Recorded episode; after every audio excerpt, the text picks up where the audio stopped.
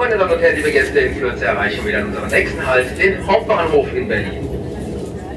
Hi, ich bin Sarah Schäfer und ich habe mich für eigenständig auf den Weg gemacht nach Berlin, um dort Kaoru Iriyama zu interviewen. Und das war nämlich eine der Frauen, die ich auf meiner imaginären Liste hatte, auf meiner Ich möchte sie bitte unbedingt kennenlernen Liste. Und das ist diese Liste, die ähm, dazu geführt hat, dass ich gesagt habe, ich kann noch nicht aufhören mit eigenstimmig, ich muss noch äh, weitere Frauen treffen und ich muss noch ein paar Interviews führen. Deswegen habe ich meinen Mut zusammengenommen, habe sie angeschrieben und habe gesagt, Kaoru, ich kenne dich nicht, ich habe nur von dir in diesem Magazin gelesen. Irgendwie lässt mich deine Geschichte nicht los und hast du Lust auf ein Interview? Und Kaoru hatte zum Glück Lust und das hat mich sehr gefreut, denn ich habe eh in Berlin zu tun gehabt und konnte das noch mit einschieben. Umso dankbarer war ich, dass die Deutsche Bahn mich pünktlich dorthin gebracht hat und ich vor meinem Termin noch Zeit hatte, mich mit Kaoru zu treffen. Und ich habe also gedacht, ich fahre nach Berlin, um eine Köchin zu treffen, eine japanische Köchin zu treffen. Und auch Kaoru hat an bestimmten äh, Punkten in ihrem Leben gedacht, sie macht sich auf, das Kochen zu lernen. Und ja, hat dann am Ende verstanden, dass es eigentlich gar nicht ums Kochen geht. Genauso wie es in unserem Interview heute gar nicht nur ums Kochen geht. Wir haben, glaube ich, an der einen oder anderen Stelle ganz gut unseren Bildungsauftrag erfüllt und es gibt was zu lernen über die japanische Küche. Aber noch viel mehr ist das ein Interview geworden, in dem es ähm, darum geht, wie manchmal Leidenschaften immer wieder anklopfen, sich immer wieder melden und sagen, doch, guck auf mich, eigentlich wolltest du das haben. Und wie manchmal genau der falsche Zeitpunkt zu sein scheint für ähm, eine einmalige Gelegenheit, äh, die Kaodo in dem Fall ergriffen hat und wirklich ihr Leben auf den Kopf gestellt hat damit. Und am meisten hat mich berührt, wie sie mit dem Kochen am Ende einem ganz wichtigen Menschen den letzten, seinen letzten Wunsch erfüllen konnte und wie sie mit dir, mit mir, mit uns ähm, wirklich ihre ja ihre Schwierigkeiten teilt, das woran sie ähm, fast gescheitert wäre, was sie eigentlich erwartet hat, was schwierig für sie war, wie Vorstellung und Realität auseinandergeklafft sind und wie sie am Ende vielleicht doch genau richtig da ist, wo sie ist und warum es dann am Ende doch nicht um das Kochen geht, warum sie keine Meisterköchin ist, wie sie sagt, sondern warum sie einfach nur darüber spricht, worum es eigentlich geht. Und ja, dabei wünsche ich dir jetzt ganz viel Spaß. Höre ich mal rein und ich melde mich am Ende des Interviews nochmal. Ich bin heute zu Gast bei Kaoru Iriyama und ich danke dir von Herzen, dass ich hier sein darf und dass ich schon Tee bekommen habe. Dankeschön, dass du gekommen bist. Habe ich deinen Namen einigermaßen richtig ausgesprochen? Ja, weil wir vorhin geübt haben. du sollst das nicht verraten. weil da ist ja zwei R drin in meinem mhm. Namen und dann im Japanischen gibt es nicht R und L, mhm. sondern wir sagen nur Lalilulello.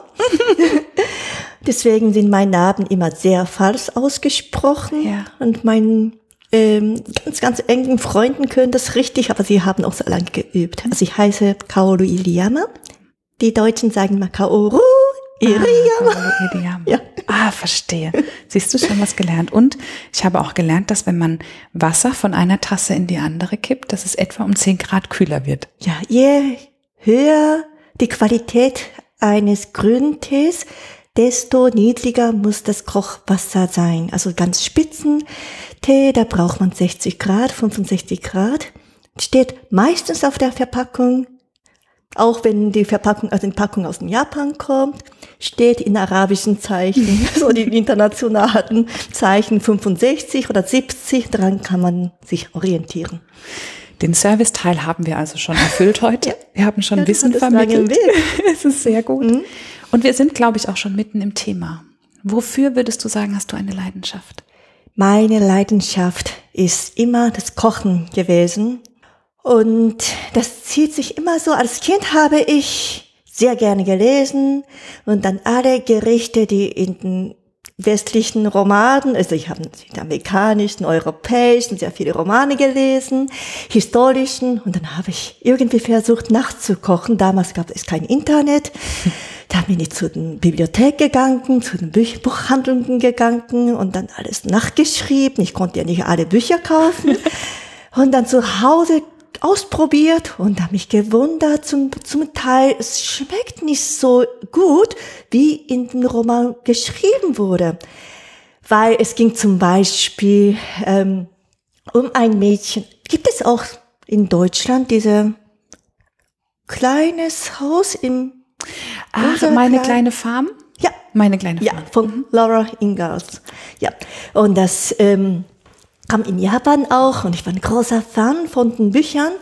Dann habe ich alle möglichen Mais, Brot, Zucker, irgendwas gekocht und das hat mir nicht geschmeckt und dann Danach habe ich den Kontext verstanden. Das hat immer mit dem sozialen Kontext zu tun. Sie hatten nicht so viel. Deswegen hat ihnen einfach dieses sehr schlichtes Brötchen gut geschmeckt. In unserem heutigen Kontext, wo es alles so über Überfluss gibt, das schmeckt es nicht. Das habe ich auch ziemlich früh gelernt, dass das Essen nicht immer was auf den Tisch kommt, sondern äh, wie es nicht schmeckt, davon abhängt, was für eine Seelenlage du hast, in welchem sozialen Kontext du gerade diesen, dieses Gericht bekommst und auch, ähm, was man darauf erwartet. Es ist ziemlich spannend. Das Kochen ist nicht gleich das Kochen. Und das Kochen ähm, ist momentan auch mein Kommunikationstool. Vielleicht darüber sprechen wir mal später. Ja. Ich soll erstmal über meine frühere Zeiten sprechen. Entschuldige. Weil du, alles gut, wir können das alles so laufen lassen, wie das funktioniert. Und dann bist du aber nicht direkt Köchin geworden. Ich bin nicht direkt Köchin geworden, sondern ähm, ich habe, ich war sehr gut in der Schule. Und deswegen, ich war ein einzelner Mädchen, immer ein Jahrgangs bestes Mädchen und in der bis zum Middle High School. Und dann ging es auf High School, also ein japanisches Schulsystem, haben wir von den Amerikanern übernommen nach dem Zweiten Weltkrieg. Und dann bin ich auf einen privaten Highschool gegangen, auf eine Universität. Und dann konnte ich, habe ich mir nicht getraut, meinen Eltern zu sagen, eigentlich wollte ich kochen. Ich habe studiert und damals war ich sehr politisch interessiert, mich in Amnesty International auch ähm, engagiert. Für die Flüchtlingspolitik ähm, war ich sehr interess ähm, äh, habe ich mich interessiert. Deswegen habe ich Politikwissenschaften studiert. Zwischen zweiten und dritten Studienjahr äh, habe ich in Freiburg auch studiert und ähm, erstmal Sprachen gelernt und studiert.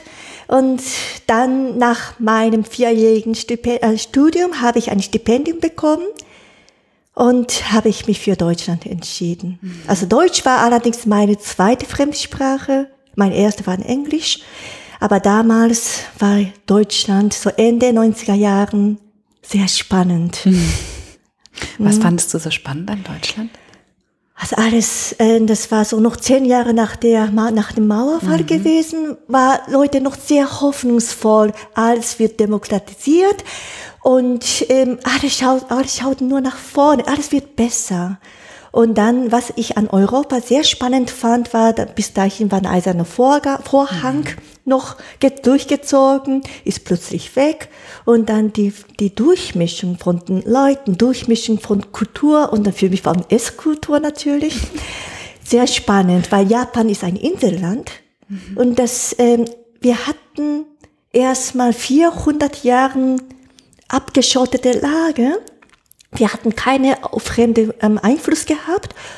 Und danach, äh, wir hat, sie haben gerade 150 Jahren, seitdem wir wieder mit der Außenwelt Kontakt haben. Und wir hatten niemals so richtig ähm, grenzüberschreitende Durchmischung, äh, ja, ne? Durchmischung ge- erlebt. Macht das was mit der japanischen auch Koch- und Esskultur, dass das so lange abgeschottet Ja. war? Ja. Wenn du mich fragst, ja, also viele, viele hier gilt asiatische Küche. Japanische Küche ist ein Teil. In Japan gibt es keine asiatische Küche, sondern wir verstehen uns, Japanisch ist Japanisch, ganz anderes zu den Kontinenten. So. Und ähm, ganz konkret, ähm, in japanischen Küche, da wird traditionell kein Öl verwendet. Also wenn man möchte, das hat mein Kochmeister gesagt, bei dem ich später gelernt, das Kochen gelernt habe, die japanische Küche kann, wenn man möchte, da kann man ohne einen Tropfen Öleinsatz ganze Gänge-Menü auch präsentieren. Man schneidet, da draußen entsteht Sashimi, also ein roher Fischteller. Das, das ist spannend, dass man schneidet nur ein Fischfilet einfach runter und schön kunstvoll richtet man es an. Und dann ist die höchste Kunst des Menüs. Rohe, Sashimi, rohe Fischfilet-Teller. Man dämpft, man grillt, man schmort ein. Ähm, frittieren tun wir auch, aber diese Frittieren haben die Jesuiten, die Portugiesen durch die Missionärarbeit uns beigebracht. Das ist also ein durchmischtes Element. Ja. Kein, kein mhm. ursprüngliches. Jetzt hast du gerade dein, deinen Meister angesprochen, denn mhm. der Weg äh, von der Politikwissenschaft über ja. Deutschland, der muss ja irgendwann wieder, irgendwann wieder nach Japan und zum Kochen führen, oder? Ja, ja. Also ich habe ziemlich viel einen Sprung gemacht. Also ich habe erstmal Politikwissenschaften studiert und in Japan, dann bekam ich ein Stipendium für Deutschland oder für überall in der Welt, habe ich mich für Berlin entschieden und damit durfte ich drei Jahre in Berlin studieren unter der Voraussetzung, dass ich genauso wie die deutschen Studenten Schein sammle und dann auch damals war Diplom und dann heute ist Masters-Titel äh, bekomme. Mhm. Habe ich dafür vier Jahre gebraucht, aber habe ich das auch geschafft. Während des Studiums, wenn ich so zurückdenke, dann habe ich mit meinem Betreuer, mein späterer Doktorvater, weil ich danach direkt danach zum Doktorandenkolleg eingeladen wurde, eigentlich nur noch zusammen gekocht. ich habe, das ging schon im ersten Semester so. Ich konnte zwar eine deutsche Sprache, ich musste erst äh, ähm, nachweisen, dass mein Deutsch so gut sein mhm. kann, so dass ich also auf jeden Fall ein Studium mitmachen kann. So. Ich habe nichts verstanden. Die Professoren so mummelten vor sich hin und dann sehr unverständlich und dann ich dachte, Mist, ich muss irgendwie einfach einen Schein sammeln. Dann habe ich mich immer neben dem offenbar dem besten Studenten meinen Platz eingenommen, immer angelächelt und dann gegen Ende des Semesters, dann habe ich ihn oder sie angesprochen, Hallo, ich heiße Kaoru, magst du Sushi? und ja, und warum? Naja, ich kann dich zum Sushi einladen, also zum Sushi-Workshop, wenn du möchtest. Dafür vielleicht kannst du erstmal deine ganzen Notizen mal zur Verfügung stellen und zwei Stunden mir Zeit schenken und mir bitte erklären, worum es überhaupt ging, die ganze Semester lang. schön klug. Ja. und so habe ich Schein für Schein gesammelt und also mit denen bin ich immer noch sehr gut befreundet. Sie kommen nur zum Essen jetzt. so, und dann habe ich dann in der Tat geschafft, ne, zum Abschlussprüfung zu erlangen. Und dann, ich hatte drei Professoren, die mich betreut haben. Ich hatte auch einen Abschluss.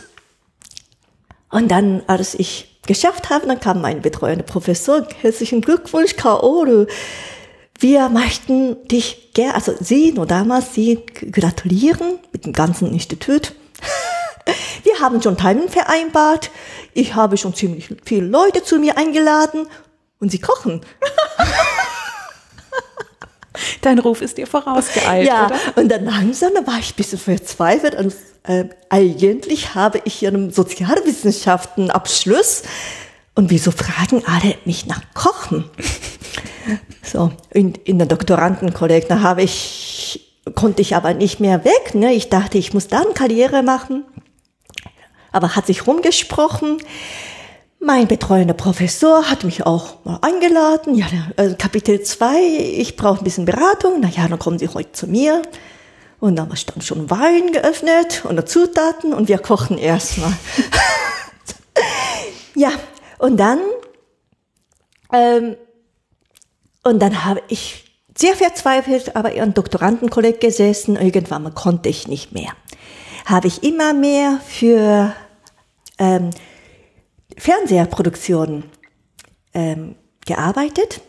Und zwar, es ist so, die zum Beispiel so ein deutscher Fernseher, kann ich nennen, ja, ZDF mhm. oder ein Arte, war meine Klienten, die möchten einen Dokumentarfilm in Deutsch, in Japan drehen, dann brauchen sie jemanden, die, die beide Sprache können und die Mentalität kennen weil letztendlich müssen sie die, vor der Kamera einen Japaner hinbekommen, die noch nie mit einem Ausländer zusammengearbeitet haben, die möglichst authentisch, das heißt, möglichst kein Englisch können und dann über irgendwie so über einen Kugelfisch ähm, ähm, Fischerei oder Wildschwein oder Shiitake-Pilzenzucht erzählen. So, und meine Aufgabe war immer mehr, jemanden zu finden, die einzureden und die ganze, ganze Drehreise koordinieren. Und ähm, ja, und jetzt ist vor Ort das Ganze ähm, die Japaner besänftigen, die deutsches Kamerateam besänftigen und dann und so weiter und so fort. Du warst Diplomatin. Ich kann das. Und ich habe das gemerkt, da, da habe ich wirklich gemerkt, was ganze Zeit meine Betreuer meiner Stiftung gesagt haben, Kaoru, Sie sind, du bist niemals eine Akademikerin werden. Du, deine Stärke ist Kommunikation und deine Stärke ist, dass du ganz schnell die Menschenwesen einschätzen kannst, aber du bist niemals theoretisch gut. Hast du dir nicht gefallen? so, und äh, heute bin ich sehr dankbar, dass Sie ähm, mir gesagt haben. So, jedenfalls, das konnte ich gut, hat sich rumgesprochen, bekam ich immer mehr Aufgaben. Und dann war ich im Zen-Kloster zum Beispiel und dann bei meinem späteren Kochmeister auch. Übrigens, dieser Kochmeister war der einzige, bei dem ich so aufgeregt war und diejenige eine Person, die ich niemals zum Lachen bringen konnte. Alle andere, auch ein Zen-Mönche, konnte ich sehr gut zum Lachen bringen, aber dieser Meister, ich war so angespannt. Ich habe mich immer entschuldigt bei einer Dreharbeit, auch für die deutsche Kamerateam, die sich unmöglich benommen haben. Entschuldigung. Sie entschuldigen sich zu, zu viel. Oh, Entschuldigung. Schon wieder. Ähm. Das war sehr streng. Aber ich, das ganze Woche haben wir zusammen gedreht und gearbeitet. Das war phänomenal. Und dann, als wir nach diese Tage das zum Abschluss ein Interview geführt haben. Ich durfte so wie jetzt, Entschuldigung, äh, mit Headset äh, simultan dolmetschen für die späteren Redaktion. Und da war ich total überwältigt, so dass ich selber gar nicht darauf vorbereitet war auf meine Frage. Herr Meister, als wir schon mit dem Interview abgeschlossen haben und das Stativ angeräumt haben, Herr Meister, ich möchte das Kochen lernen. Und ich war selber total überrascht. Oh Gott, was sagst du denn gerade? Aber ich konnte nicht mehr aufhören, Herr Meister. Ich bin so begeistert. Ich möchte, ich bin schon zehn Jahre in Deutschland, aber ich möchte die, richtig, die richtige, hohe Küchenkunst von meiner Heimatland, die ich die ganze Zeit ignoriert habe, die möchte ich nochmal gründlich erlernen. Aber ich habe in Deutschland schon eine Familie, ich habe mich schon in Deutschland, ähm, wie sagt man, ähm, niederlassen. Und das heißt, ich kann nicht so äh, nächste Woche wieder nach Japan zurückkommen. Würden Sie mir äh, was sagen? Würden Sie mir vorschlagen, wie ich dennoch die japanische Küche gründlich erlernen kann? Dann erstmal zwei Minuten still. Da dachte ich, oh der war eben streng, nicht das und so un, also nicht berechenbar. Also, wenn Sie das ernst meinen, dann kommen Sie zu mir. Wie bitte? Ja, also ich lade Sie ein. Ich habe Sie auch ganze Woche beobachtet. Sie haben ein ganz, ganz schnelles, äh, Sie haben eine Gabe, ganz schnell die Information zusammenstellen, analysieren und dann daraus einen Schuss zu ziehen. Sie können, Sie haben, das haben wir unter den Köchen nicht. Ich habe sie beobachtet. Sie können zwei Sprachen fließend, Englisch und Deutsch. Und ich brauche eben jemanden, die die Theorie und die Esprit, die Seele der japanischen Küche im Ausland, in der, Japan in der ausländischen Sprachen und in der ausländischen Logik zu präsentieren, zu erzählen. Und ich kann das nicht, ich bin schon alt. Und alle meine ausbildende Köche, die können sehr gut kochen, aber sie können nicht reden. Und dann, das ist eben ihre Aufgabe. Wenn Sie das möchten, dann lade ich Sie ein. Ich stelle Ihnen eine Wohnung zur Verfügung. Sie haben einen freien Zugang zu meiner Kochakademie. Er hat eine Berufsakademie. Und dann abends kommen Sie zu meiner Küche. Dann lernen Sie alles kompakt. Aber mindestens ein Jahr müssen Sie Zeit organisieren. Ein Jahr. Und damals war mein Sohn vier Jahre alt. Und ich, das war keine leichte Entscheidung. Ich musste mir wirklich sehr, sehr lange überlegen. Mein Meister hat, hat auch Verständnis okay, Sie können sich so lange überlegen, aber Sie müssen alles in Ordnung bringen, kein Leid tun, dann ich warte. Ich warte auf Ihre Antwort. Sie können auch natürlich absagen. Das ist aber mein Angebot. Nach vier Monaten habe ich einen Brief geschrieben, Herr Meister, ich möchte Ihr Angebot ganz herzlich annehmen. Ich bin bereit. Und dann bin ich gegangen. Das war nicht ohne, so das war erstmal die Begegnung. Auf deine erste Frage zurückzukommen, eine lange Geschichte. Ich bin ganz beeindruckt, wie du Geschichten erzählst und dass sich ja, dass diese Leidenschaft immer wieder bei dir angeklopft hat und immer wieder gesagt hat, schau hier das Kochen, schau hier die Kochkunst, mhm. hier bin ich. Und dann kommt dieses Angebot, das nicht leicht ist, aber für das du dich wirklich, glaube ich, mit ganzem Herzen entschieden hast. Ne? Ja, das war nicht einfach, oh, das hört sich interessant an, mhm. sondern da musste ich sehr viel riskieren und zwar nicht nur irgendwie mein Geld oder mein Leben, sondern auch die Seele meines Sohnes und meiner Familie, auch ob ich den antun darf. Ja, und ich hatte natürlich auch einen Mann.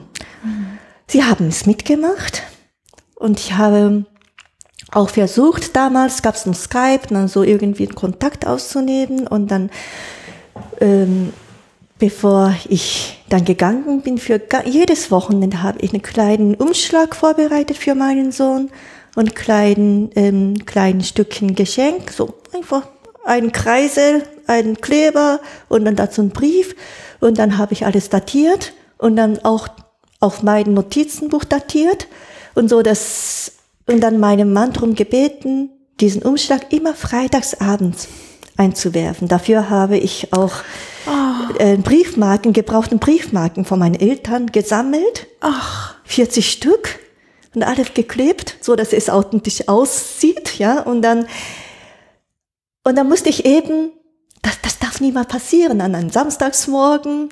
Ich rufe meinen Sohn an und Mama, vielen Dank für die Kreise. Uh, okay, eine Kreise, ich dachte, ein Kle ähm, Kleber, so Mist. Deswegen musste ich alles notieren. aufpassen, notieren. Ja, aber das, damit, damit, ähm, das hat ziemlich gut funktioniert. Und dann, als ich zurückkam, als erstes, was mein Sohn gesagt hat, wir haben uns ja monatelang nicht gesehen, gibt es kein Samstagsgeschenk mehr, Mama. äh, aber ich bin dafür da. aber da war ich sehr, sehr froh. Hm? Schön. Ja. Nur natürlich, das war hart. Das war hart. Erstmal körperlich hart. Schauen Sie mal, weil ich war bis dahin Akademikerin. Mhm. Eine Kopfarbeiterin sozusagen. Und dann ist es ganz schlimm, die Akademikerin, die alles von oben herab, ein soziales Geschehen beobachtet, analysiert und dann irgendwie kritisiert. Aber selber nicht tut. Mhm. Ja, und also plötzlich war ich ganz, ganz unten in der Küchenhierarchie und hatte äh, Lehrlingsschürzen, also Lehrlingskittel äh, und stand da. Und das hat mich aber nicht so äh, äh, wehgetan. Ich kann endlich mal lernen, worauf ich mich immer offensichtlich, offensichtlich gefreut habe. Schwierig war, ähm, also erstmal körperlich, ich war auch nicht die Jüngste, nicht? Das, ähm, was man mit 16 konnte, dann konnte man nicht mit der 30. Das hat mich auch nicht so gejuckt. Ähm, schwierig war diese Hierarchie. Hm. Ich war in Deutschland, also ich bin sehr jung nach Deutschland gekommen, nach, direkt nach einem Universitätsabschluss. Das heißt, ich habe noch nie in der japanischen Firma gearbeitet. Mhm. So, in der japanischen Firma ist ein, hier, gibt es eine Hierarchie und dann die vor allem junge Frauen haben gar nichts zu sagen. Ja. Und dann, wenn mein Meister meinte, was offensichtlich schwarz ist, das ist doch rot. Und da stehen alle 30 Männer, stehen auf, jawohl, Herr Meister, ist es rot, warum nicht, wenn Sie wollen. Und du? Und ich stand da und, äh, warum? Fräulein, nicht fragen. Aber warum? Es ist doch gar nicht schwarz. Oder gar nicht rot, je nachdem. So. Und dann habe ich erstmal gar nicht verstanden, worum es geht. Und nach vier Monaten habe ich mich angepasst. Und dann nach vier Monaten sagt Herr Meister, offensichtlich, was offensichtlich schwarz ist, das ist rot. Dann sagte ich auch, naja, warum nicht? Es ist rot, wenn Sie wollen. Mein Meister bestellt mich zu seinem Büro und dann meinte Frau Iliama, Sie sind auch uninteressant geworden. Sie sind genauso wie die anderen. Naja, was soll ich denn machen? Ich möchte einfach die Harmonie nicht stören. Die Harmonie stören ist das Schlimmste in der japanischen Gesellschaft. Und ich, das habe ich erst ganz spät gelernt, ja, und und der Meister hat dich dann gerufen und hat gesagt, Sie sind jetzt auch uninteressant ja, geworden. Ich also habe, er wollte ich, das gar nicht so nee, richtig von dir? Nein, ich wollte, ich wollte von Ihnen, ich habe von Ihnen erwartet, dass Sie dann immer noch hinterfragen. Naja, das, aber ich habe nicht nur den Meister, der Meister war kaum da. Mhm. Er hatte sehr viel Medienarbeit. Mhm. Ansonsten, mit, äh, diejenigen, denen gefallen ich brauche, waren einfach Küchenmannschaft. Ja die sehr auch zum Teil gemein war, nicht? Mhm. Weil ich war die einzige Frau in der Küche und die kannten alle von mir. Vor vier Monaten war doch die Frau als Dolmetscherin da mhm. für den deutschen Kamerateam. Da ist sehr viel Neidfaktor da. Die Frau wurde jetzt eingeladen von dem Grand Chef. Und dann die bekommt immer die beste Plätze. Also neben dem Meister darf sie alles anschauen, was wir nach fünf Jahren immer noch nicht dürfen.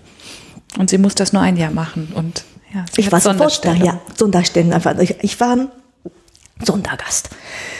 Und es war mir erstmal nicht bewusst. Und die ganze Konstellation, da musste ich erstmal beobachten.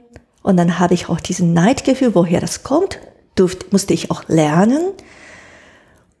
Nach einem Jahr, da war ich so dankbar, dass ich in jeder Situation mit jedem Mensch respektvoll reden kann. Nicht mehr von oben herab als Akademikerin, sondern jetzt habe ich gelernt, wie wichtig das ist, jemand das Boden putzen muss, jemanden Müll entsorgen muss, jemanden Boden auslesen muss.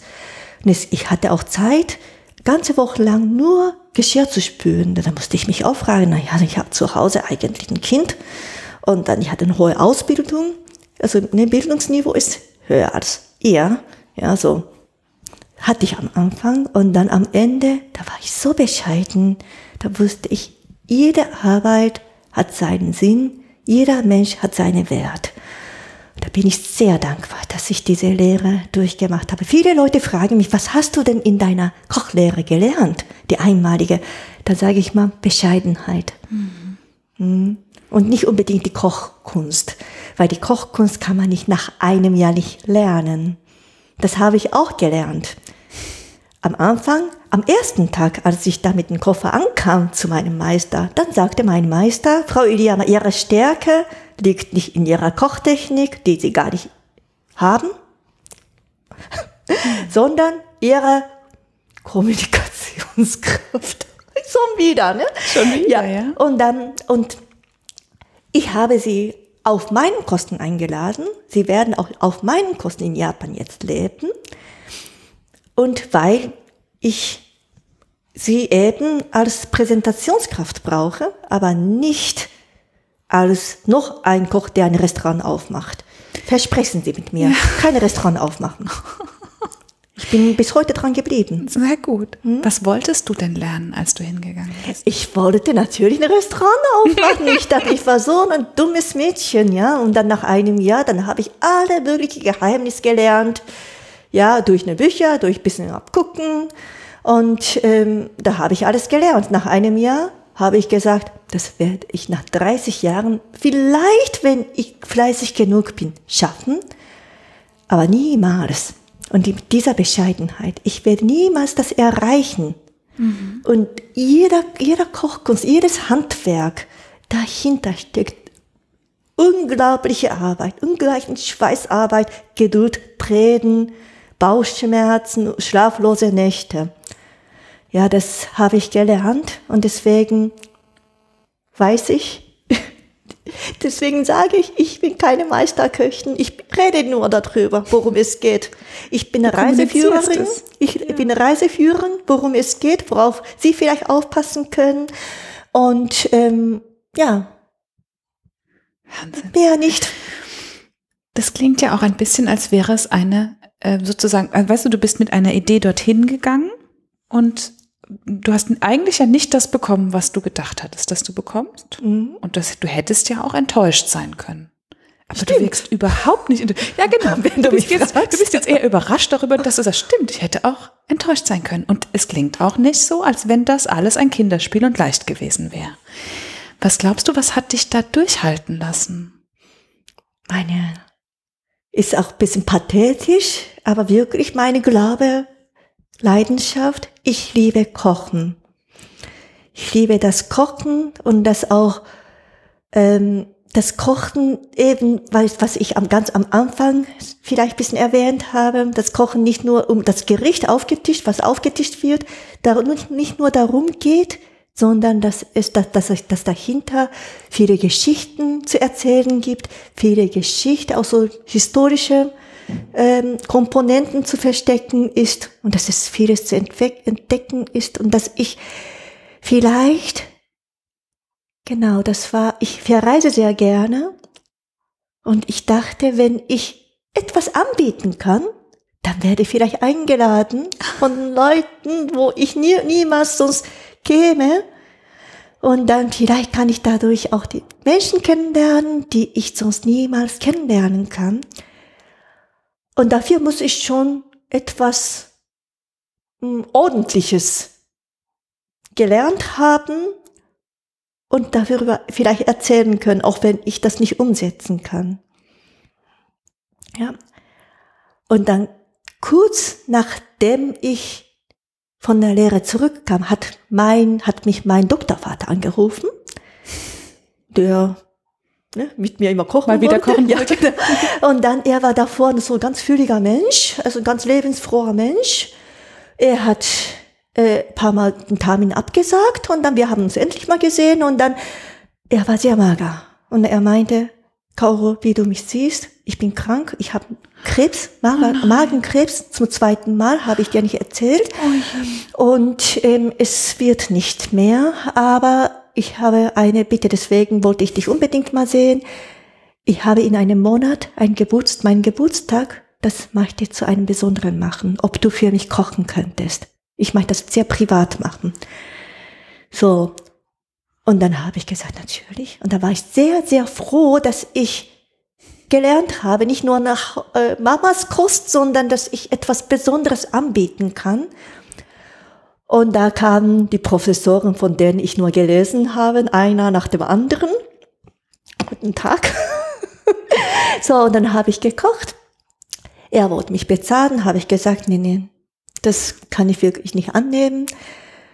Später habe ich erzählt, also habe ich gehört, das war die letzte Mahlzeit, ziemlich die letzte Mahlzeit, wo er noch gut genießen konnte. Und das war Juli wo wir zusammen, äh, wo ich gekocht, ihn gekocht habe. Und dann im Oktober ist der dann gegangen. Zu seinem Memorial-Treffen durfte ich auch kochen. Seine Witwe hat mich auch engagiert. Da kamen 35 Professoren und dann ziemlich prominente Wissenschaftler. Ich kannte und ich wusste nicht, dass mein... Du kanntest die natürlich alle von deinem Studium und so, ne? Nein, nein, nein, nein. Ich wusste eben nicht, dass mein Professor so eine bekannte, so. bekannte Person ah. war. Und ich war wirklich überrascht, als das ganz ein, einseitiger Nachruf in der Zeit mhm. kam. Upp. So, und dann kamen so viele Professoren, von denen ich wiederum nur gelesen habe, einen guten Tag. Und dann kamen die Professoren, also viele haben von mir gehört, und zwar zur Eröffnung des Treffens, ähm, wurde schon angekündigt, heute Abend wird diejenige für sie gekocht, die ehemalige Doktoranden und vom Professor. Und dann kam so ein, einer oder einer nach dem anderen in die Küche und äh, Frau Iliam habe ich von Ihnen gehört. Sind Sie traurig, dass Sie keinen Doktortitel gemacht haben? Naja, wenn Sie mich fragen, ja, natürlich. Wissen Sie, ich bin 70 Jahre alt. Ich bin vom Beruf Professor und ich frage mich jeden Tag, ob ich denn je mit meinem Papier irgendjemanden glücklich gemacht habe. Wissen Sie, haben jetzt einen direkten Weg gef gefunden, einen Weg, mit dem Sie direkt jemanden glücklich machen können. Und Seien Sie nicht traurig. Bedauern Sie auch nicht, dass Sie keinen Doktortitel gemacht haben. Das war richtig. So, an diesem Abend habe ich die zweite Hälfte nur im Training gekocht. Das glaube ich. Ja. Und das war gut zu hören, weil Köchen ist immer noch Diener, ein Hofdienerjob. Ich kann das, dieses Gedanken nicht verkneifen, hätte ich weiterhin in akademischen Bereich Karriere gemacht, wäre ich vielleicht an der anderen Seite des Tisches gesessen, hätte ich mich bedienen lassen können. Und jetzt stehe ich bis zwei Uhr Nacht in der Spülküche. Mhm. Es ist für mich, muss ich zugeben, schwer. Immer noch? Ja. Mhm. Es hängt auch von den Gästen ab. Die Gäste, die meine Geschichte, meine persönliche Geschichte auch erfahren möchten, die mich eben so wie jetzt vielleicht im Podcast und dann auch sonst in den anderen Medien mich erlebt haben, mich haben. Mhm. Und Sie von, sehen dich. Ja, und dann von mir selbst als persönlich übers Gericht, über die Gerichte erzählen lassen, dann fühle ich mich auch ähm, bestätigt, mein Einsatz. Aber es gibt hier und da natürlich Einsätze, wo ich nur Animateurin bin. Mhm. Oder wo ich einfach eine Köchin bin, was, was Leckeres auf. Dienstleister bist. Mhm. Dann ist es in der Tat schwer und dann auch, jetzt habe ich auch einigermaßen überwunden, aber am Anfang fühlte ich mich nicht so wohl in Kochjacken. Mhm. Aber du bist deinem Versprechen treu geblieben, du hast kein Restaurant aufgemacht. Nein. Was machst du stattdessen heute mit der Kochkunst? Ich rede nur darüber gestern. das sagst du jetzt so, aber jetzt musst du wirklich mal erzählen, was du gestern gemacht hast. Das hat mich schwer beeindruckt, was du gestern für einen Kochkurs, einen Kochworkshop gegeben hast. Ich gebe eine Kochkurse, damit habe ich überhaupt angefangen. Äh, für eine kleine, äh, kleine Einheit ist privat und dann kann ich zu viert kochen oder manchmal wirklich ein, also one, also die persönliche Coaching bis zu 30, 40, 50 Personen, da brauche ich viel, sehr viele Assistenten. Jedenfalls gebe ich ein Kochseminaren. Gestern, ähm, weißt du, deswegen, wir haben uns ja vor, äh, heute zum ersten Mal kennengelernt, aber gestern habe, heute früh habe ich noch in mein Instagram gepostet. Gestern hatte ich Zen-Kloster Workshop. Äh, Küchenworkshop. Das heißt, ich habe erstmal vegan gekocht, nur drei Gerichte, ich habe immer sehr reduziert, drei Stunden und die Küche der Dankbarkeit, so heißt der Titel. Und ich erzähle sehr viel da drin, was ich von meinem Meister und dann auch von Zen-Kloster ge äh, gelernt habe. Über die Dankbarkeit, dass man ähm, Genau, da ganz konkret so, dass vielleicht Zuhörer sich vorstellen kann, können. Ähm, drei Dankbarkeiten. Erstmal, ich hatte immer eine Karotten oder ein Reis, eine Karotten. Du hast dich nicht für diese Karotten entschieden, sondern Karotten hat sich einen Weg gemacht auf dich. Oh. Ja, und diese einmalige Begegnung. Es gab so tausende Karotten und dann, aber diese Karotte hast du heute vor dich und dann für diese einmalige Begegnung muss man verinnerlichen und dann auch zelebrieren. Das ist auch ein Spruch, in, in japanischer Spruch, einmalige Begegnung muss man immer dafür dankbar sein und zelebrieren. Steht auch auf meiner Webseite, weil das war immer, das stand in der Küche oder hing in, in der Küche meines Meisters und hat mich sehr geprägt. Jedes Moment hier und jetzt und hier sein und dankbar sein. So. Ganz konkret anhand der Karotte, dass die Karotte ähm, den Weg auf dich gemacht hast. Und zweitens ist auch nicht selbstverständlich, dass du heute gesund bist, in der Lage bist zu kochen.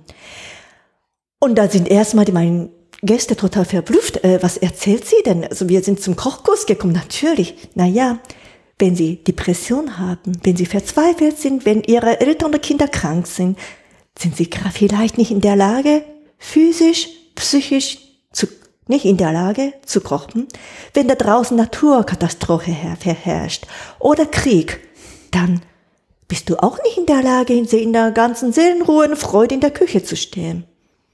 Wenn du sehr viel zu tun hast, sowieso nicht. Ne?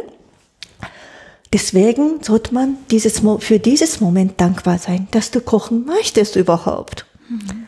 Drittens, dass du nicht einsam bist. Ja, dass du heute nicht allein bist am Esstisch, sondern dass du eine Familie hast, dass du äh, Freunde hast oder einen Kochkursteilnehmer, vielleicht ein Zuschauer, Zuhörer ist gerade alleine, aber du bist niemals alleine. Mhm. Es gibt immer jemanden, die mit dir eine Tasse Tee teilen möchtest. Und diese drei Dankbarkeiten sollte man immer verinnerlichen. Und wenn man das jedes Mal rezitiert, heißt das auf Deutsch, mhm. immer wieder zu dich sagt, zu dir sagst, es ist ein Wunder, dass du jeden Tag kochen kannst und möchtest. Das ist eine ganz andere Art, mit Essen umzugehen. Und das ja. ist halt so eine, ist eine sehr respektvolle und eine sehr bedachte Art und Weise, mit ja. Essen umzugehen. Ja. ja. Schön. Und damit fange ich einen Kurs an und dann natürlich, da erzähle ich ein bisschen Küchen, also eine Schneidtechnik über andere Zutaten, kleine Anekdoten und dann natürlich muss ich den Raum lassen, freilassen, in dem die Teilnehmer und miteinander auch kommunizieren können. Und ich bin die Deleganten. Ich darf niemals die erste Geige spielen, sage ich mir immer. Ja, und dann insgesamt entsteht eine Musik und ich muss immer den Überblick schaffen, einen Reiseplan geben, aber die Musik machen die Teilnehmer. Und es ist gut, weil ich kann nicht kochen, aber ich kann darüber erzählen. Ich darf das vielleicht sagen, ich halte das für die Untertreibung des Jahrhunderts, aber ähm, für das, was du, also auch das, was du gesagt hast, dieses, du wirst niemals dahin kommen, aber ähm, ja, immer in diese Richtung zu gehen und immer weiter zu lernen und dahin zu schauen. Sehr schön. Kannst du für dich schon sagen, wo es für dich hingeht? Ich bin immer offen. Ich sage immer, ich habe mich nur zweimal in meinem Leben um irgendwas beworben. Einmal um einen Studienplatz und dann einmal um ein Stipendium. Und nach Berlin äh, bekam ich auch eine Empfehlung, eine Einladung von einem Professor als, äh, den ich in Japan kennengelernt habe. Und alles andere sind so auf mich zugekommen, die Einladung vom, vom Koch.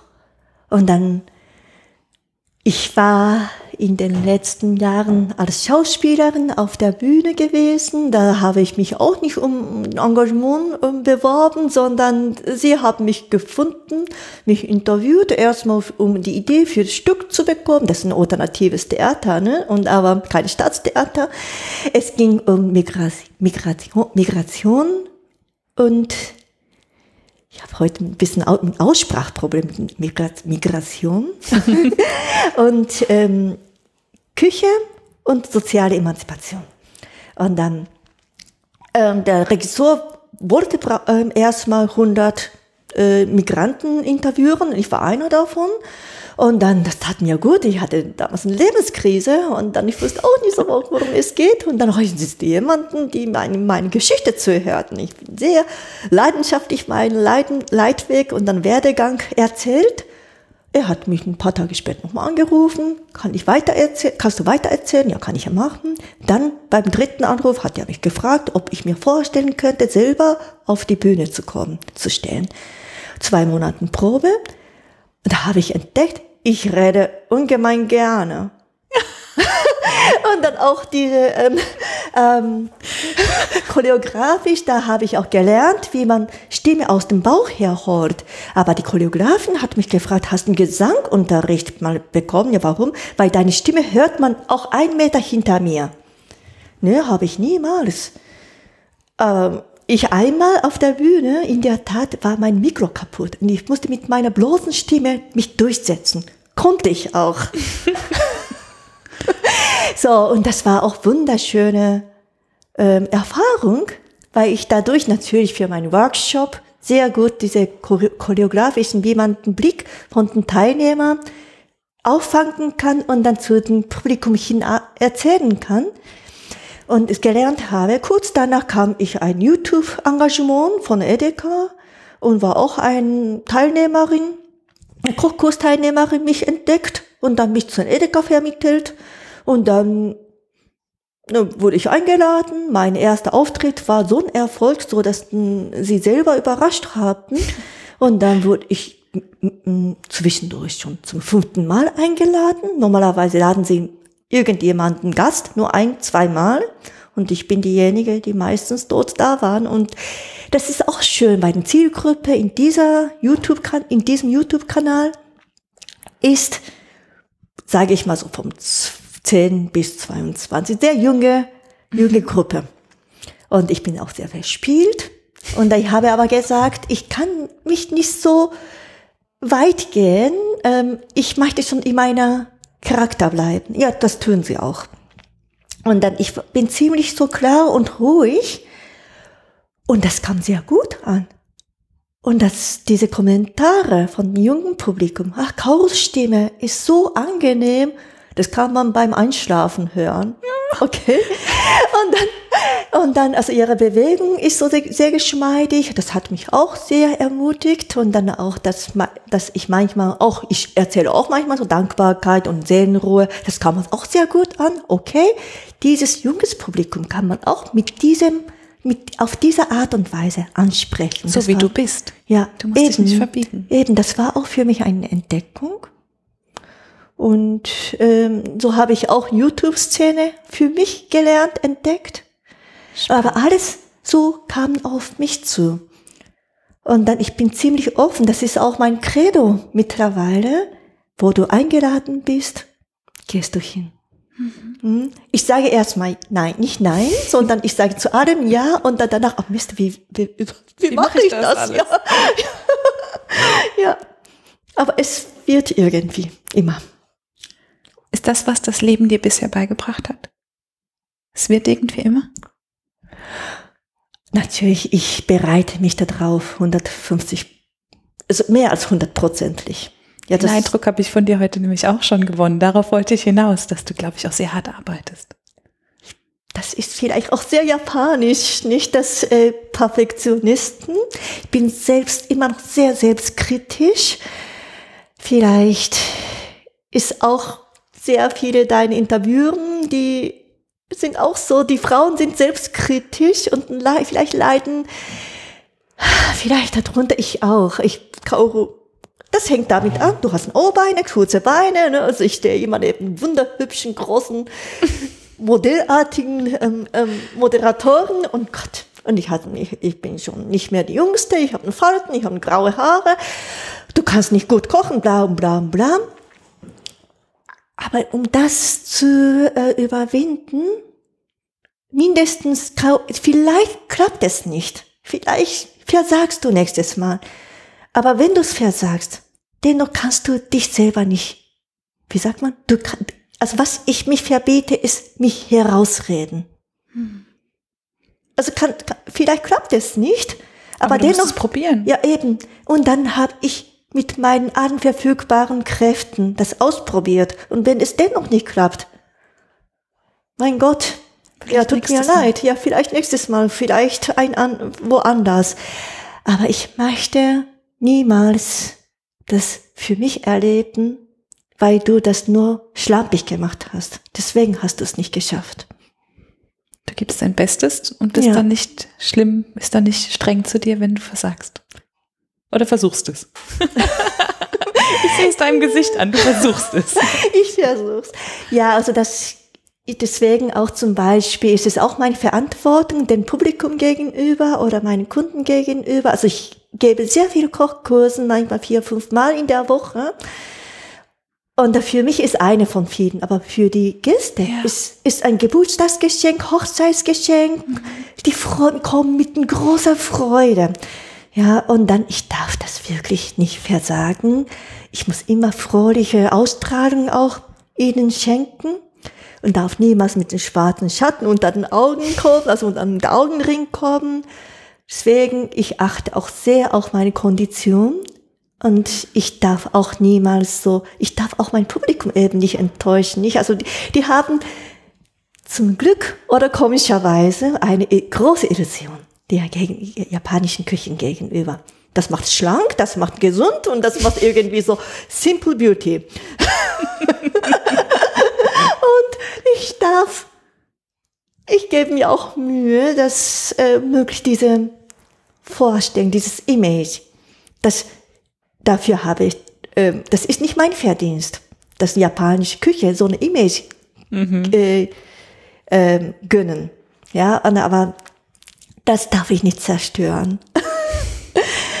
ja, deswegen, genau. Ich habe ähm, jetzt äh, die letzten Tage in deinem Instagram-Kanal verschiedene sehr spannende Sachen entdeckt. Und einer meiner Lieblingsposts ist der mit den fermentierten Sojabohnen. Diese Ziehende, die wissen Ja. so. Und das ist, das fand ich so spannend, weil du mit einer Begeisterung über etwas gesprochen hast, was für unsere deutschen Augen eher ein bisschen, du hast es selbst so genannt, deswegen darf ich diese Worte wiederholen, sagen wir gewöhnungsbedürftig ist und für dich ein sehr leckeres Frühstück.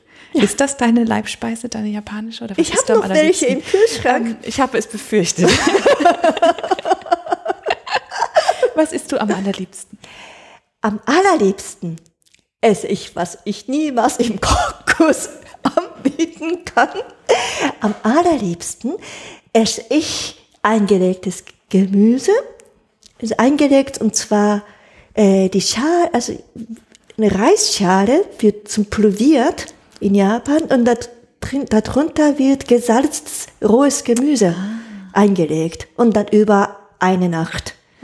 Und dann Mil durch Milchsäurebakterien, die es wird ferment, leicht fermentiert. Das habe ich von meiner Mama bekommen, die Marschen. Die, und die, und dieses Gemüse, selbstgemachte fermentierte Miso-Paste, also die, auch eine Sojabohnenpaste und damit mache ich meine Suppe. Reis, auch äh, fermentierten Reis, also Reis, das heißt, ich koche ein Vollkornreis und über 48 Stunden noch im Reiskocher ziehen lassen und er wird lockerer, ein bisschen fermentierter und das ist viel äh, bekömmlicher für den Körper, für den Magen und viele eingelegtes Argen, Tofu-Gemüse und alles, was so unscheinbar ist und, und, und was ich auch, also nicht so Sexappeal Aber sehr lecker ist offenbar. es ist gewohnungsbedürftig eben. Und diese Sojabohnen, Natto, wovon du ähm, beeindruckt warst, ähm, das kann ich auch niemals in einem Kochbuch schreiben oder niemals in, in den Gästen geben. Und aber wie ich auch in meinen Instagram-Post geschrieben habe, ist es genauso wie euer Sch- Blauschimmelkäse. Ja, Meine Eltern würden niemals verstehen, wofür eine Rockfall so gut ist, ja. Und eine ganze Reife Camembert-Käse. ist Das heißt, du hast das, ähm, auch das Gemüse und diese Sachen auch von deiner Mama mitgenommen. Und ähm, gibt es was, was du hinterlassen willst? Etwas, was, mh, was du sagst, das will ich meinem Sohn mitgeben fürs Leben?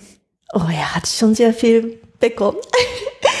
ja, ähm, diese Dankbarkeit und auch, dass man, also diese Essweise, das schaffe ich bis heute nicht in meinen Kochseminaren, äh, Kochbuch beizubringen.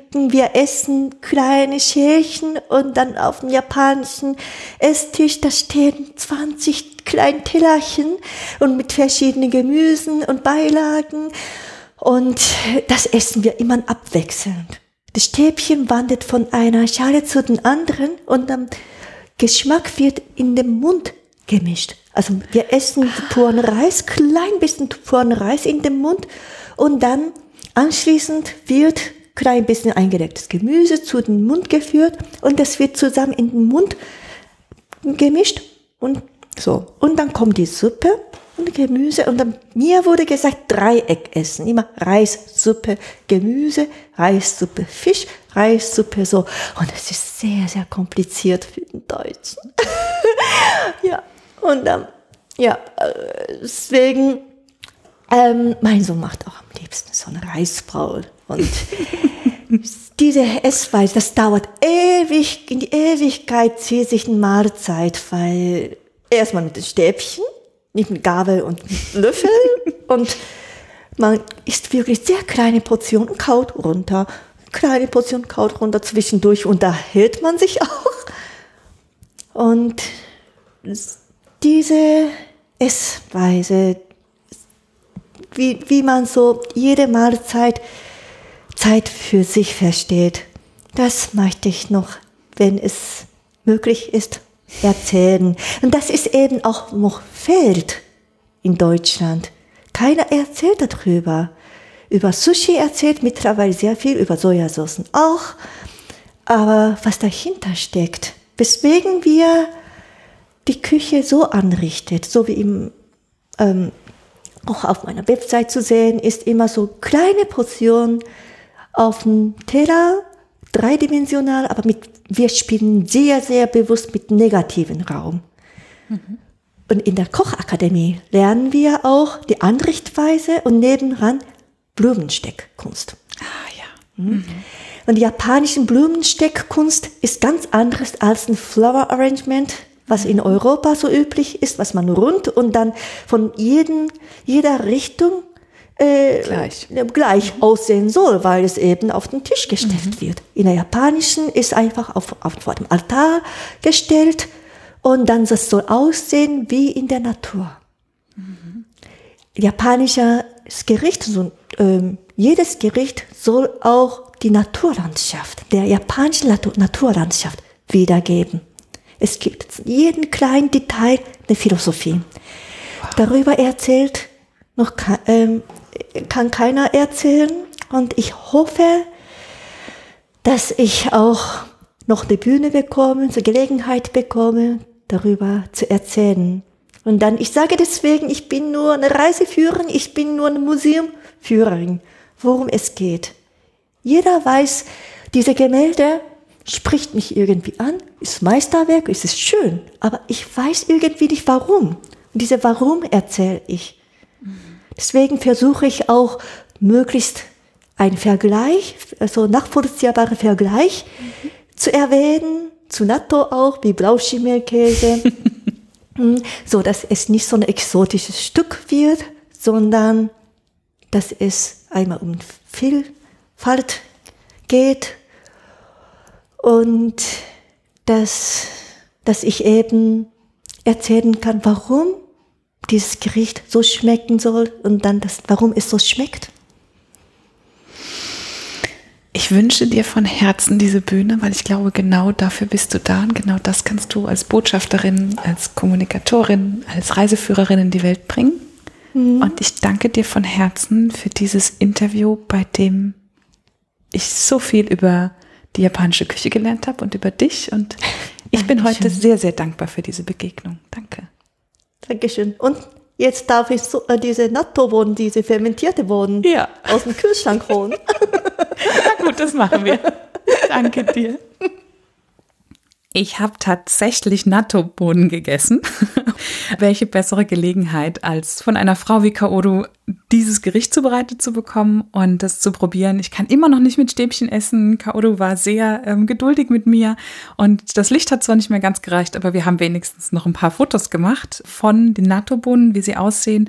Ich habe mir selbst gemachte Miso-Paste mit nach Hause nehmen dürfen und ähm, ja, ich habe noch irgendwie ganz viel Zeit mit Kaoru verbracht und hatte einen wunderschönen Abend. Das ist das, wofür ich eigenstimmig wahnsinnig dankbar bin und ich bin Sarah Schäfer. Ich freue mich sehr, dass du heute zugehört hast, dass du mit mir und Kaoru am äh, Tisch saßt. Und wenn du irgendwelche Fragen hast, wenn du irgendwas teilen willst, was dir zu Kaoru oder zu der japanischen Küche in den Kopf gekommen ist, dann freue ich mich sehr, wenn ich eine E-Mail von dir kriege oder du vielleicht kommentieren willst bei Twitter, bei Instagram oder bei Facebook. Überall dort ist eigenstimmig als eigenstimmig zu finden. Und ich freue mich sehr, wenn du das nächste Mal auch wieder dabei bist. Das nächste Mal bin ich wieder in Berlin und es wird um ein ganz anderes Thema gehen. Ich danke dir ganz herzlich fürs Zuhören, wünsche dir einen ganz schönen Tag und dann bis zum nächsten Mal.